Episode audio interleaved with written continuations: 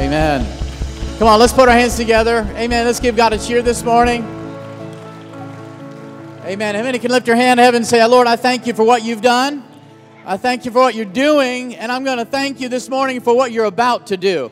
Amen. Because what you're about to do is going to be better, amen, bigger, amen, than I can even imagine or think, Lord. And I put my trust in you today, amen, that you're going to lead me to victory. Amen. Hallelujah. Can you just say, Lord, thank you this morning? Amen. You know, I thought of that this before you see it, I thought about the scripture. We all know Psalms 23. You know, the Lord is my shepherd, right? I shall not want. What does it say in verse 5? It says that he provides for me or prepares for me a table right in the midst of my enemies, right? Right where my enemies are set up. Now that doesn't really kind of make sense. We love it because we memorized it, right? But why does the Lord make you a sandwich in the midst of a battle? Why does he make you a meal? The Bible that, that word their table, it's a long table. It's a big spread. How many like good picnics and big spreads? Oh, yeah. I was at one last Sunday. You can tell. And so, but let me just say this the reason is, is because usually when there's a war and there's battle, you don't eat a big feast until after the war is won. But the Bible says that you prepare for me a table long before the fight even begins because you know the outcome. Amen. How many know that it's not our battle, but the battle is the Lord's battle? Amen. And right in the midst of where the enemy wants to come and bring fear and intimidation, God says, sit down and eat. Sit down and rest because I've got this. Amen. I've got this fight. You need to eat now because the battle's already won. Amen. Can we lift our hands in heaven and say, God, thank you that you have won the battle. You have won the war. Amen. And Lord, I'm going to rest in your victory. I'm going to rest and declare the victory of Jesus Christ today, Lord. In Jesus' name, we thank you for that. How many believe that you're anointed for battle? How many believe that? You know, Jesus was anointed before he died because he was getting ready to, to, to, really complete the greatest victory. The Bible says that when he rose from the dead, he conquered death, hell, and the grave. But how many know he was anointed before he ever conquered hell, death, and the grave? David was anointed long before he ever faced Goliath. And I want you to know today, you're anointed for battle. You're anointed for struggle. You're anointed for pain. Come on. You're anointed because God anoints you before you ever get there to let you know, amen, that's a promise, I'm going to get you through. Amen. You're already anointed. You're already consecrated. This thing's already done. Come on, let's lift our hand in heaven and say, Lord, I thank you. I have been delivered. I have been rescued. I have been healed through Jesus Christ. The victory's all, I'm not waiting for victory. It's already won. I'm going to enter into the victory. I'm going to receive the victory, Lord, in Jesus' name today. Amen. You now you may be seated. Amen. Amen. How many believe that? Amen. Thank you, Lord. Well, I, I was going to go in another direction, but I, I, said, Lord, well, you already gave me something, but um, amen. We wanted to just uh, welcome everybody, first of all. Uh, sometimes we preach before we welcome. You know, it just happens or whatever. Amen. And uh, But somebody, somebody needs to know that today. Somebody needs to hear that today. Amen. And so, so many times we, we just put that battle in our, on our shoulders, but the Bible says that He's carried our burdens. Amen. He's our burden bearer. Amen. And we, and we bring all these things to Him because how many know He's, he's won the greatest bat- battle there is? Amen. I mean, if you can conquer hell, death, and the grave, that's pretty good. Amen. And, and we serve a champion that's already gone before us. Amen. You know, the world sends out their champions. Amen. The devil sends out his champions. Amen. And they, they scream and they yell and they make a big deal and they just fill everybody full of fear and intimidation. Amen. While guess what? David brought a meal to the battle didn't he? Yes, he did. Jesse said, Go down there. Your brothers are hungry. They're fighting. Take some chicken and cornbread. Go down to the battle. Amen. And the Bible says that David went down and he brought a meal before the battle. Amen. Is that right? Amen. And so I guess I can keep going on that one, but Amen. But I want just, you need to know that today. Amen. And sometimes we just get to the place where we feel like we've got to go through this ourselves and we've got to carry this ourselves. And, you know, we've, well, oh Lord, you just don't understand. Or where are you, God? How many know God's, sometimes God's in front of you and you just can't see him. Amen. He's going before you, making the way ahead, and sometimes you just can't see that. Amen. Or sometimes the Bible says he's your rear guard. Amen. You don't know what's going on behind you, but he's taking care of business even behind you. Amen. Amen. The Bible says, though my enemies swarm like bees, I will not fear what man can do to me.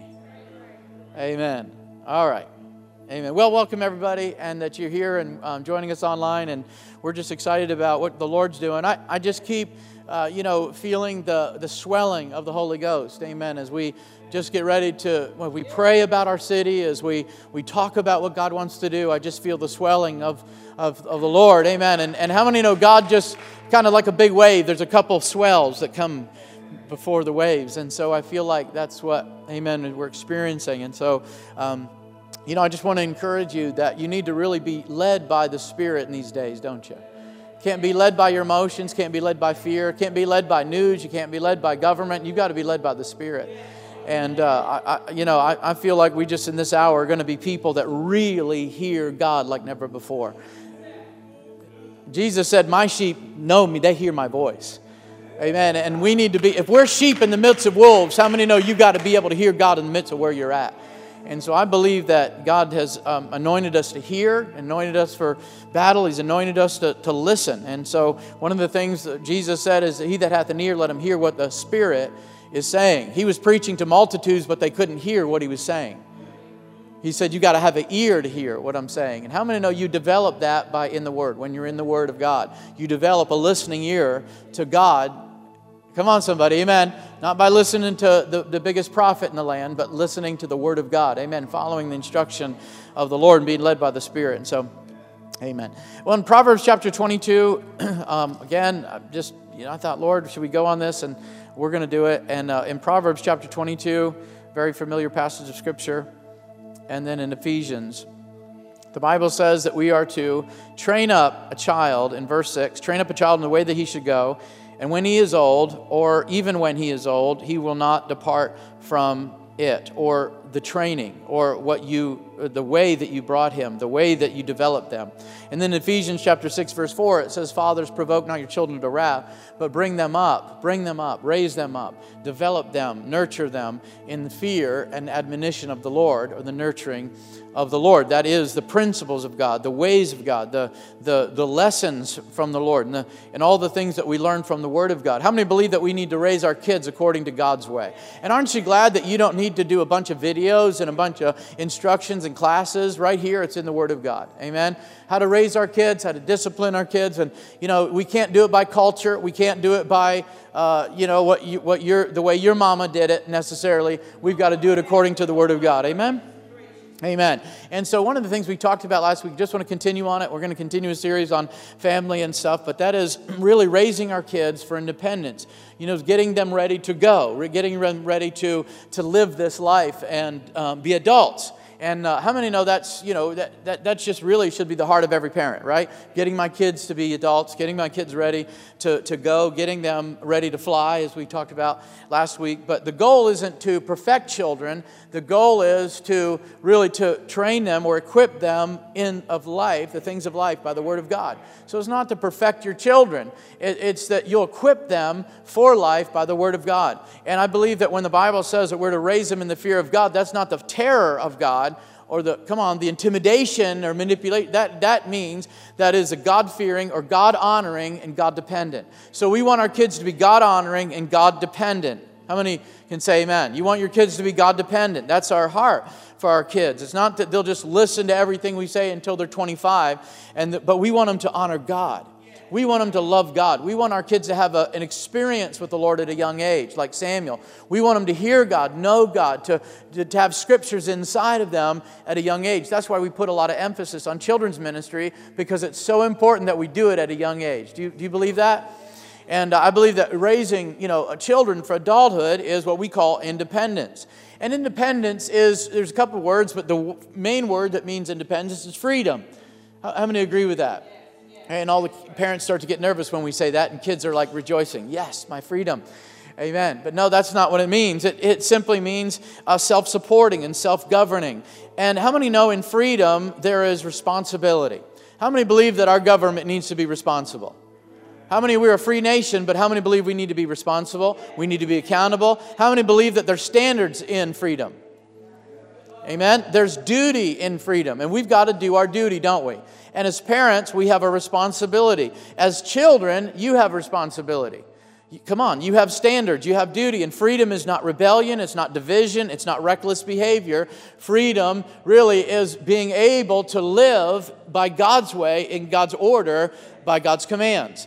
Amen. People think that the Bible is a bunch of rules and Christianity is a bunch of uh, religion that is bound by rules. But how many know Christianity is the freest, uh, really, lifestyle that you can actually have in this earth? Following God is the freest you could ever be in your life. Many people think that I, am I'm, I'm finally I'm free. I don't go to church. I don't have to believe in God. I don't have to listen to anybody's standards. How many know that actually leads to bondage? That actually leads to oppression. It actually leads to, you know, whether you're going to be oppressed or you're going to oppress other people, it's not freedom. Well, it's not Fourth of July. I don't have to talk on, on that title, but but so we talked about some common struggles with independence and raising our kids to, to really um, live in adulthood, and that is control, codependence, and conduct. And so I just want to touch on those before we go into the other things. And that is, we talked about a few things in control. You know, there's a God given authority that parents possess and that God is from the Lord. There's a healthy level of control um, that God has given us. Authority is what it, it, really what it is that's necessary to raise children. And I believe that one of the things that we're it's important to understand about authority and control when we talk about those things is that we are bending their will, not breaking their will. We are shaping their will, not crushing their spirit. How many know there's a difference? You, you know, there's a difference between trying to make your kids behave versus teaching them to behave. And some people, it's exhausting trying to make your kids behave. Come on, but it can be rewarding to teach them to behave. And that's what the Bible teaches us. There's a reward there. there eh, you know, and, and so I believe that God's not going to put you in a situation where it's, it's just, you know, out of your control. God's going to give you the tools to have order and authority in your home. I believe every child needs authority. I believe every person needs authority. How many work for a boss that doesn't like authority or somebody that in your life that they just are reckless because they don't want to have authority in their life? They hate authority. You know, that was a big thing in the 60s. Everything was anti establishment. Well, how many know it didn't work out too well?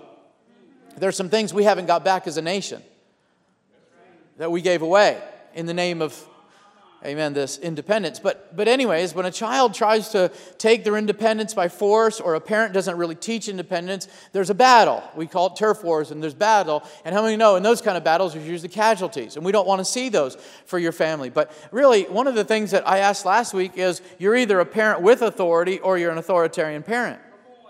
There's a difference. You, you've got to be a person with authority. Because how many know that Jesus even taught us how to be under authority and to move with authority. Amen. And so, in leadership, in church leadership especially, Paul and Peter and teach us very, very specifically how to be people with authority, not an authoritarian person. Is that right? The Bible says that's the way the Gentiles behave, but not you. And so we know that, we see that. So there's control in order or there's control by dominance. So there's, con- there's a way to have control that brings order, but there's a, also a control that brings dominance and oppression, and that's not healthy and it's not good. And parenting out of dominance produces in- insecurity, fear, and it really anger. And it, and it produces it in both the child and the parent. If you're a parent that, that really is kind of trying to be dominating all the time, it produces insecurity in your children it produces fear in them and then eventually anger. And then it also produces those things in you.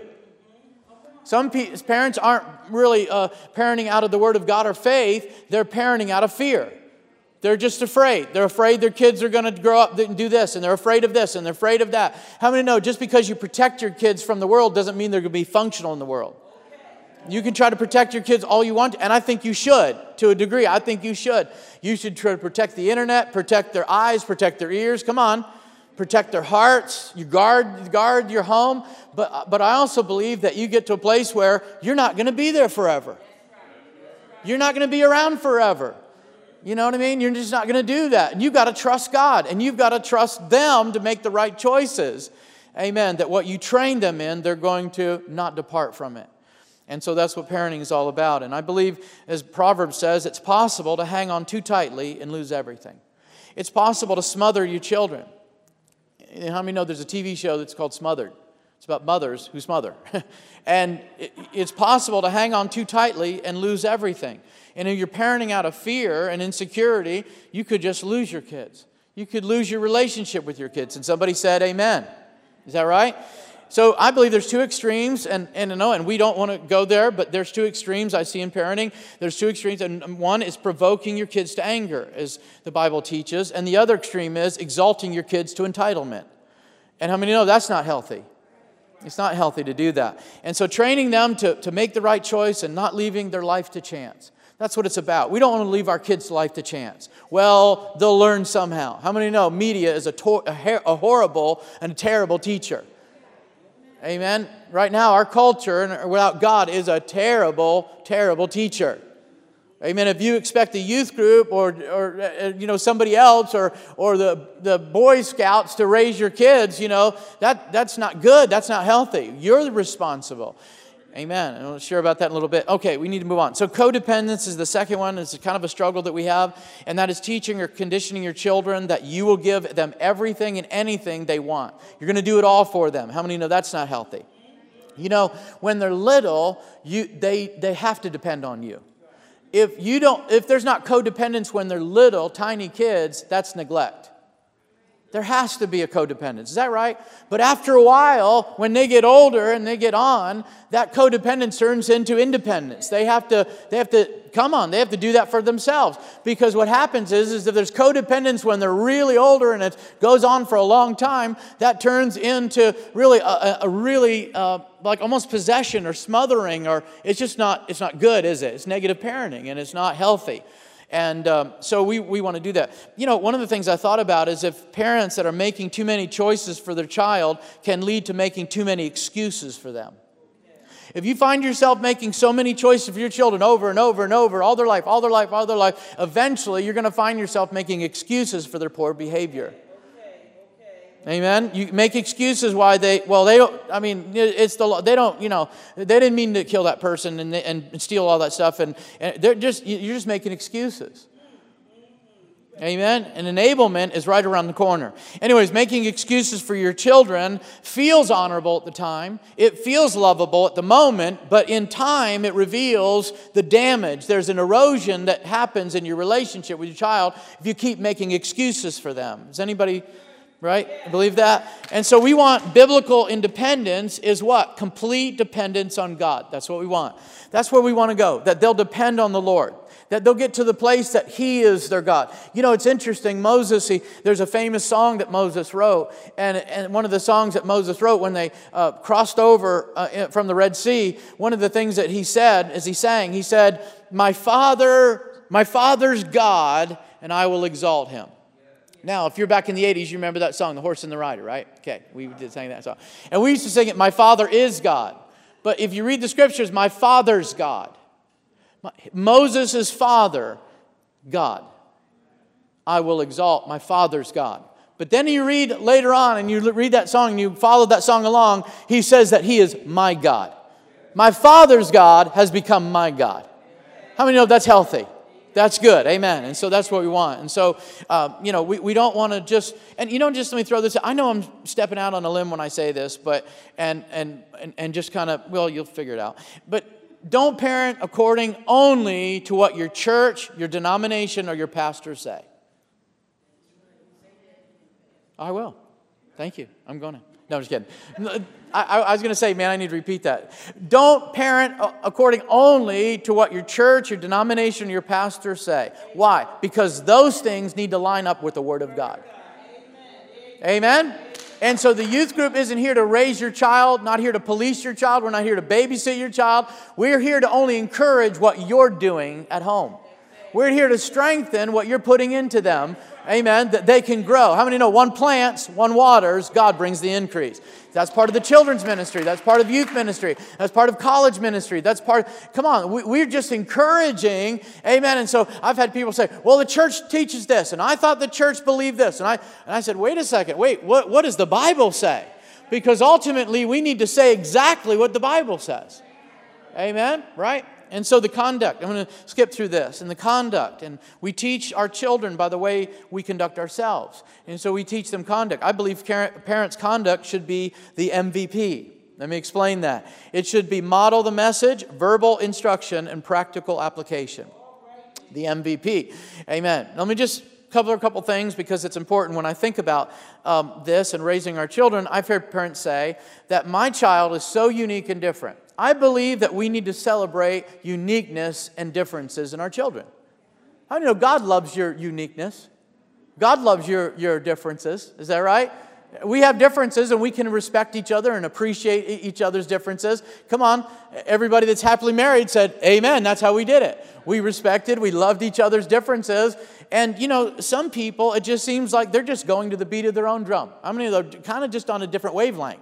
You ever meet people? I mean, they're just people. They're just, that's just, they think different, they talk different. But how many know your child is not so unique that they cannot come under common standards of the Bible? Well, they're so different. They're so unique. Listen, they're not so different that they need to eat uh, supper in their room while the rest of the family's downstairs. They're not so unique that they need to uh, rebel against authority and, and, and do whatever they want. How many know your child is not that unique and that different that they can't come under common standards and principles of the Bible? Is that okay? I believe that you need to develop uniqueness in your child. I believe. How many know you could have uh, you could have eight children, almost every one of them are alike, or you could have four children, every one of them is different. Amen. And you know, some of you fathers, you are sports uh, nuts, and you are you know you're crazy. You watch all the sports and everything, and and they're math nerds. I mean, and you you know they just love math and science and everything. How many know that's different? That's unique. Amen.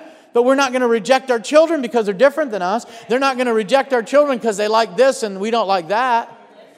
Amen. I talked to a father yesterday, and they were all about football and wrestling, and, and, and they had two girls. And, and he was like, I thought I was going to have boys. I had two girls. Well, I tried to get them into softball, and, and it didn't work out. And he said, Instead, I'm going to ballet classes.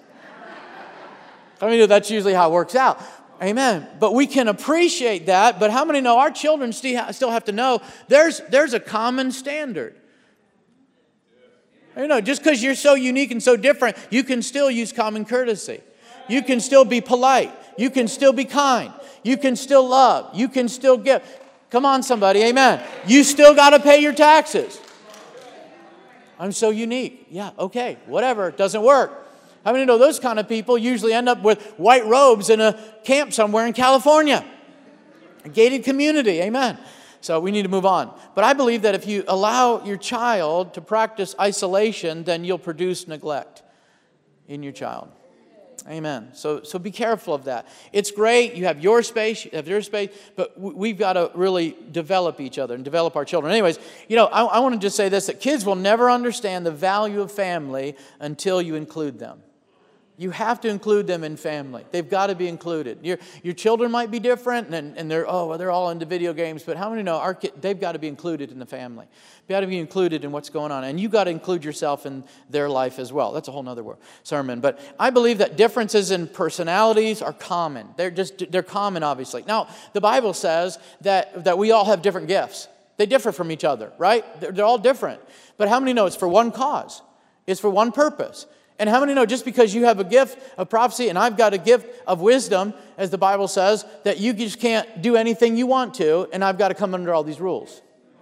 We all have to come under standards. And we all have to go by standards. The Bible says, let everything be done what? Indecently and in order by, in the church. Is that right?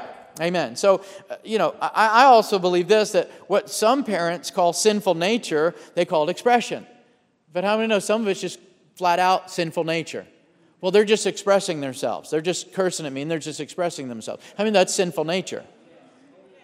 You know, there's a difference when your child expresses themselves out of the new nature or out of the old nature. And it's out of the old nature that we need to correct. It's out of the old, we teach them, no, we're not going to act out of the old nature. How many know marriages that act out of the old nature all the time usually don't work out too well? But in a marriage, it's important that we act out in our new nature.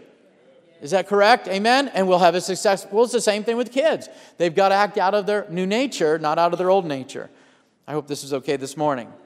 And so they're really, so keep that in mind. So, yeah, there's differences. Your child's unique and different, and they're very special. I get it, but they're not so special that they can't do some things that are common. Come on, somebody, right? Amen. And I love when parents say that. Every child is unique. Oh, so, you know, they're just a precious flower. Well, try to explain that to their boss. Doesn't work out too well. Anyways. Amen. Second thing I just want to cover real quick, and that is, you know, one of the things is our, our society, our culture is obsessed with not making our kids upset or trying to make our kids happy. How many know what I'm talking about? But it's not just trying to get your kids to be happy, it's trying to keep them happy. How many know there's things in life, for instance, you, you are, as parents, you're the authority in their lives. And it's your job to place rules and standards and principles in their life. And it's also your job to follow through with consequences when they are broken. When those things are broken and violated, you've got to follow through. You've got to be the standard. Amen. You're not always going to make them happy by that. Children are not always going to be happy by that, but we've got a culture that's obsessed with making your children happy all the time. How many know that's just going to make them dissatisfied all the time? It's more and more dissatisfied because it's more emptiness. You're never going to keep them happy. Amen. And I like what one person said is that deep down, our kids want that authority. They want that structure. Why? Because it's a way that we love them when you introduce structure and guidance to your children and principles, it's a form of loving. The Bible says that a parent who refuses to discipline their child, it proves they hate them. It's a form of hate when you don't, when you don't discipline your children. It's a form of abuse when you don't discipline them. Amen. And so that's what the Bible says. So the temptation to fix all their problems and ease all their anxiety and make their life easier without difficulty, it's real. That struggle's real. Come on, that temptation is, we want to do all that stuff for them. We want to make them really, really happy. But how many know life isn't like that? It's just not always like that. And so I, you know, someone wrote this and I thought this was really good, but when we do that, we actually might like make life in the future more, more harder for them. Why? Because letting our children experience small disappointments now helps them to handle big ones later on. And how many know life is full of disappointments? It, it really is. And you've got to teach them to handle it now. So you didn't make the soccer team. So you didn't get an A plus. Okay, we're going to work harder next time. That's fine, but we're not going to get to this place. Come on, where where I've got to make them happy. So I'm going to go in and scold the teacher and make. Come on, come on. It's just not going to happen. Well, that's just the way it is. And so we're not always going to do that. But letting them sense failure and disappointments now on a smaller scale will help them when they're older. And could it be that by protecting our kids from unhappiness as children, we're depriving them of happiness as adults? Amen. Let me just do something a little unusual. Uh, I'm going to actually talk to the kids for a little bit. And uh, I know there's not a whole lot of kids in here. You can repeat it to them. Parents are so good at doing that. This is actually what the pastor said. Anyways, but you know, one of the things is the kids, there's instructions to kids, is that really God doesn't want independence that causes division and brokenness in your home. So it's not about the independence that you get and the freedom that you get that causes division between you and your parents, but that causes separation or brokenness in that sense. You know, the Bible told spoke to Abraham and said uh, to Abraham and said, You're gonna separate yourself from your father's house. There's a time that you've got to go on and you've got to inherit your own land. You've got to, come on, you've got to take your own journey. Is that what he told Abraham? And it wasn't like, hey, rebel, this guy's old and he doesn't know what he's talking about. Get away from this kook. No, he didn't say that. He just said it's time for you to leave your father's home and journey, make your own journey. Is that right? And so just because uh, kids are separated from their parents doesn't mean that your parents are the enemies. Just because that you're learning independence and you're getting, that doesn't make them the bad guy or the, uh, the ones that are fighting you from your freedom. How many know they're the ones releasing you into your freedom? Is that right?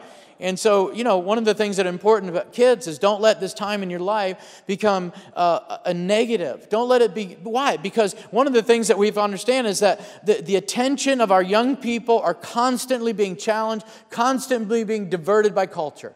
Their, their attention, their affection, their heart is constantly being diverted by culture. Come on, somebody. And so there's a battle there. There's a challenge there, isn't there? And so as kids, you have to understand that, that your, challenge, your, your attention, your affections right now are being diverted. And, and even now, I don't ever think I remember a time that there is intentional, intentional attack and battle against the family. Intentional against the kids. Come on, somebody. Ever feel that? Have you felt that? You sense that? I'm not just talking about just being weird. I'm talking about that that's weird. Like, like nobody likes family anymore. you know, you get that feeling like the devil hates family. Do you ever get that feeling? You're like, he really does not like family. like, he hates my kids and me. and, uh, amen. But so isolation and separation from the family is sometimes not good. You know, and being detached from your family. That's, you know, the, the devil is, the Bible says, is a roaring lion, and, and predators always seek weak prey. One of the things they're not going to try to attack prey in the midst of a herd. I mean, they'll try, but how many know that it takes a bunch of them to do it? But what they're going to do is one of the times I got to divert a little bit, and you know, one time I was uh, spotlighting at night and just looking at deer and everything. It's just what we do in Pennsylvania. I don't even know. And no, and one time I saw this herd of deer and I saw them almost like in this group. And then on the other side, I saw a coyote kind of moving this way and that way. And then as they, the group would move and feed, I saw the coyote moving slowing down. Then he'd move up here, go down there. And I thought, what's he doing? I kind of did a little research, talked about some people's. One of the things they do is they get upwind so they can smell if there's any wounded, if there's any sick, if there's any blood, right? Come on. How many know the devil does the same thing? How many know he sticks around your home, he sticks around church, he sticks around, he wants to see where the weaknesses are. He wants to see who's straggling. That's why children don't straggle far from home at a young age. Come on, because the devil is a roaring lion. Amen. He's a, he's a predator. That's what he does. And he always tries to isolate kids. Well, your parents are too strict. They're this, they're that. He's always working. But how many know we, we, we've got a, a better weapon called the Word of God, the sword of the Spirit, that teaches our kids what unity is all about and love all about and what life is all about. Amen. I hope that's okay. And so that's, you know, to the kids. And so the Bible says, Jesus even taught that a man shall leave his parents and cleave to his wife. I mean, no, it's biblical to leave your parents. It's biblically to leave home. Amen. But your children should want to leave home and grow up, not run away and hide. So, create an atmosphere that, where they're going to want to grow up and they're going to want to live life on their own, not run away from you. Amen? Amen. And so, uh, as I close, I just want to uh, talk about preparing for independence. One of the things is that to, especially with kids, if they don't learn how to biblically be independent and live in godly freedom, that they'll learn life's toughest lessons the hardest way. And that usually has a lifelong pain involved, and we don't want that for our children. But we're going to prepare them for independence. How do we do that? Um, again, it's not rebellion, it's not division, it's not reckless behavior, but it's principles. You know, there's spiritual principles that we need to give our kids, and there's practical principles. How many know your kids need to learn how to wash their own clothes? They need to learn how to wash dishes. Our kids are so used to dishwasher, they're like, how do I wash dishes? Yeah, so whatever. It's, it's, it's kind of like, you know, uh, the one time we told our kids, we're going somewhere, we're going to, a, we had a wedding or an appointment or whatever, and you guys are on your own, you're going to have to get pizza. Just call and deliver, you know, for the delivery. And they were like, how do we do that? So it's like, how do I call on a phone and talk to somebody? So, so we, we, we let them get off the hook and we just kind of got our mobile app and ordered the pizza anyways. All right. And um, that's kind of how we do it, right? But spirit, how many other spiritual principles your kids need to learn? That they need to learn that God is their provider, that they can call on the name of the Lord and be saved that in the rock and, between a rock and a hard place, they can call on the Lord. They can depend on the Lord. They can trust in the Lord. When there's pain in their life, when there's disappointments in their life, how many know they need to learn to be a worshiper, a prayer, a prayer warrior? They need to learn to pray and get a hold of God for themselves. They need to learn, but there's also practical applications and practical things they need. And uh, finances are a big one. Cooking, that's a huge one. And and how to how to you know cook. You know that's great if your kids just hit the microwave and that okay great. But there's going to be a time in your life where you're going to have to actually go to the store and pay for things and come home and actually prepare them on the stove and then eat them and then clean up after it, right?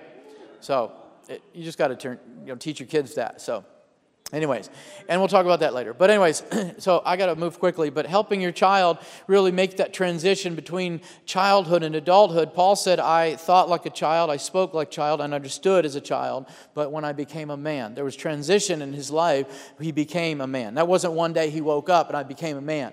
How many know at 18 we consider people adults? But how many does it make you a man or a woman when you're 18? You do have to grow up. and You have to be responsible. You have to learn some things that makes you a man or a woman. Amen. Come on. And so, I, as a parent, you've got to understand that there's age-appropriate independence. We're not going to tell a, our you know eight-year-old. We didn't tell one of our kids at eight years old. Okay, here's the keys of the car. When you get home, lock up. That just who does that, right? All right. We don't do that because it's not age-appropriate, is it? It's not age-appropriate independence. You teach them those things. And so I just encourage you that you need to keep up with their age. When we were in youth ministry, one of the things we found out when we were talking to parents and kids and, and working with parents, we found out that one thing I discovered is that we were usually, parents are kind of usually a couple years behind their age. You know, we, they were like 13, and I'm like, they're like, you know, and I'm just like, you're not mommy anymore, you know, and call me daddy. I mean, okay, whatever. It's just weird in public. But, anyways, you know, I mean, they're 13 and you kind of still think they're like 10. They're not. They're, you know, I mean, they're, they're developing and they're, you know, come on, they're changing and you got to keep up with that. Amen? Come on, the 16, they just don't need you to tuck them in anymore and every night and make their bed in the morning. I mean, that's just creepy, you know, and they're, they're 16. They're just, you know, and you're still treating them like they're. T- so we got to keep up with their age, but that means we don't push them into adulthood or we don't keep them in childhood. So we don't push your, your eight year old into things that just eight year olds don't need to be thinking about right now. Or even, even hearing. Come on, somebody. I need to talk to my kids are seven. I need to talk to them about the facts of life. Well, somebody hasn't talked to you about the facts of life because the facts of life don't talk about the facts of life until they're ready to hear the facts of life. My goodness, right? Come on, they're already seeing it, the facts of life, at four years old. Amen. Three years old. All right, we need to move on. So I think that it's important that we really keep up with their age. And, um, and, and let me just move on here. So teaching your children to have fun, but not be irresponsible. Teach your kids to have fun in life. Don't be so serious all the time. But yet, there's a time that you got to teach them the serious things in life. How many know they can't be foolish with money? They've got to be serious about it. They've got to know what's going on. They've got to, you know, all those things. And so teach your children to have fun, but not be irresponsible. There's a time to be foolish, but not be a fool over time. That's what Proverbs teaches us. Foolishness as an adult is reckless behavior. The Bible says that foolishness is bound in the heart of a child. In other words, it's there. I know parents is like, it's bound and we're getting it out in Jesus' name. Well, okay.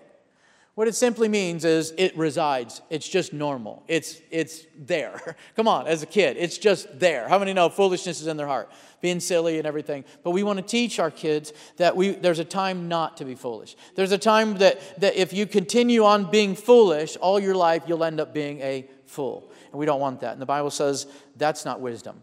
So instill value and purpose in your kids, but not pride and entitlement in, instill value and purpose, understand what value is in life. And how many believe with all your heart that we've got to teach our kids to get ready to go, to be adults, and, and to put away childish things, and, to, and that they'll be not just functional people in society, but they'll be godly, righteous people in society, that they'll raise up more godly and righteous people, that they'll make godly, righteous decisions. They'll pick godly, righteous person to marry. That they're going to, come on, they're going to go to a good church that teaches godliness and righteousness through the Word of God. How many believe that? I'm going to share a couple other things with you as you stand on your feet. Can you do that? Just share a couple other things with you.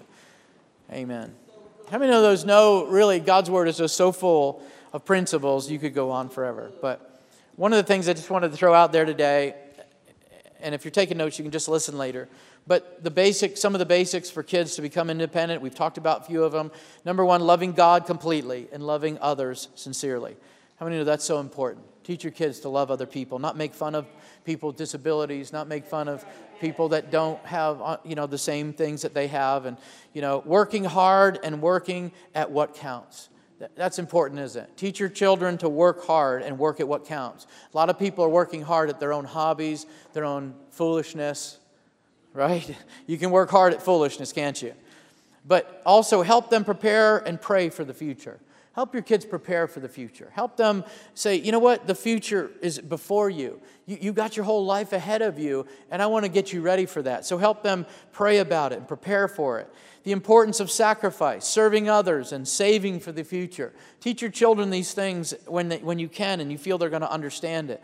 You know, and, and if you feel like I was a parent or a step parent, I just kind of got into a family, they've already have kids and they're established, how many know you can still put the word of God in people. It doesn't matter how old you are, how young you are, you can still uh, you know instill these things in people. You say, "Well, my kids are older and they're out of the house and everything." You can still give them God's word. You can still help them and you can be a good grandparent that teaches amen godly wisdom to your children, right? To their children and your grandchildren. Um, God's plans and purposes, they're so important, aren't they? Independence is about a strong community. Teach them that. You've got to have other people in your life that speak in your life, that mentor you, that you're discipling, that you're loving. Come on, other people. You got to be part of a church. You got to be part of a group of people that love God and, and work together. You need that encouragement. Come on, you need that strength. Teach your kids how important church is and being a part of a church and missions and, and giving and all these things. Come on, that's important, isn't it? And raising them for marriage. That's so important, isn't it? You know, when we talk to the young people, it's like you're 13 years old, but you're preparing for marriage right now. And, and all the girls would be like, Ooh, I'm getting married tomorrow. No. And all the guys are like, What? But no, how many know you preparing them for marriage right now? Right now, you're preparing them for marriage. So do that. And one of the last things I just want to encourage you is to bring them up to honor God and be God dependent. We've talked about that. But that is this give your children to God. How many believe, as the Bible says, that whatever God speaks, His word, it's going to come to pass. And whatever God starts, He's going to finish. God is the author and the finisher. Is that right?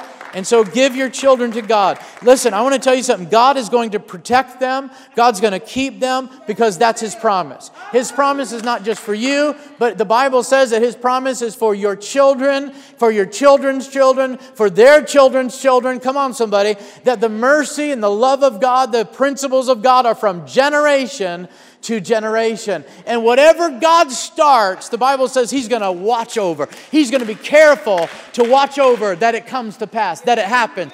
He's going to make sure the seeds that were planted, the water that came there, He's going to bring increase. Come on, somebody. How many believe God that He's gonna He's got your family? Come on. He's gonna help you, He's gonna give you wisdom, He's gonna give you strength. Father, we just thank you today for the wisdom of God that is for parents. It is the grace of God that comes on parents to help us raise our children, to bring them up in the fear, the God honoring, the God dependent fear of the Lord. Lord, we pray today for, that we would move in this grace. We would walk in this grace. That I would experience your enabling, Lord, for me as a parent, Lord. Lord, by myself, I can't love, I can't do these things, but you are my source. And Lord, I look to you. And I thank you today that, Lord, we're not just going to raise good kids, but Lord, we're, as you look down and you said on your creation, it's very good pleasing to you, God. That's what we want, Lord. And so I pray for parents that are struggling for answers today. Let them turn to the Word of the Lord. Let the Word of God just become alive in their heart. Let them find the scriptures that talk about discipline and order and authority and how to raise their kids. And, and whether they're step parents or whether they're blended families, it doesn't matter, single parents. God, you have given your grace to raise our kids and our grandkids for the glory of Jesus Christ. Lord, I thank you today that we're just not gonna just gonna walk out of this place and say, Well, I hope something good happens in my family. We can say, God, I know something good is gonna happen in my family. In Jesus' name. And everybody said, Amen. If you need prayer today, we want to pray for you. There's people that come down front and they, you know, want to pray on you, love you. But you know what? We have coffee for those that are visiting with us in the back, and we want to talk to you. But for the rest of us, greet somebody today as you leave. Encourage somebody in the Lord. Amen.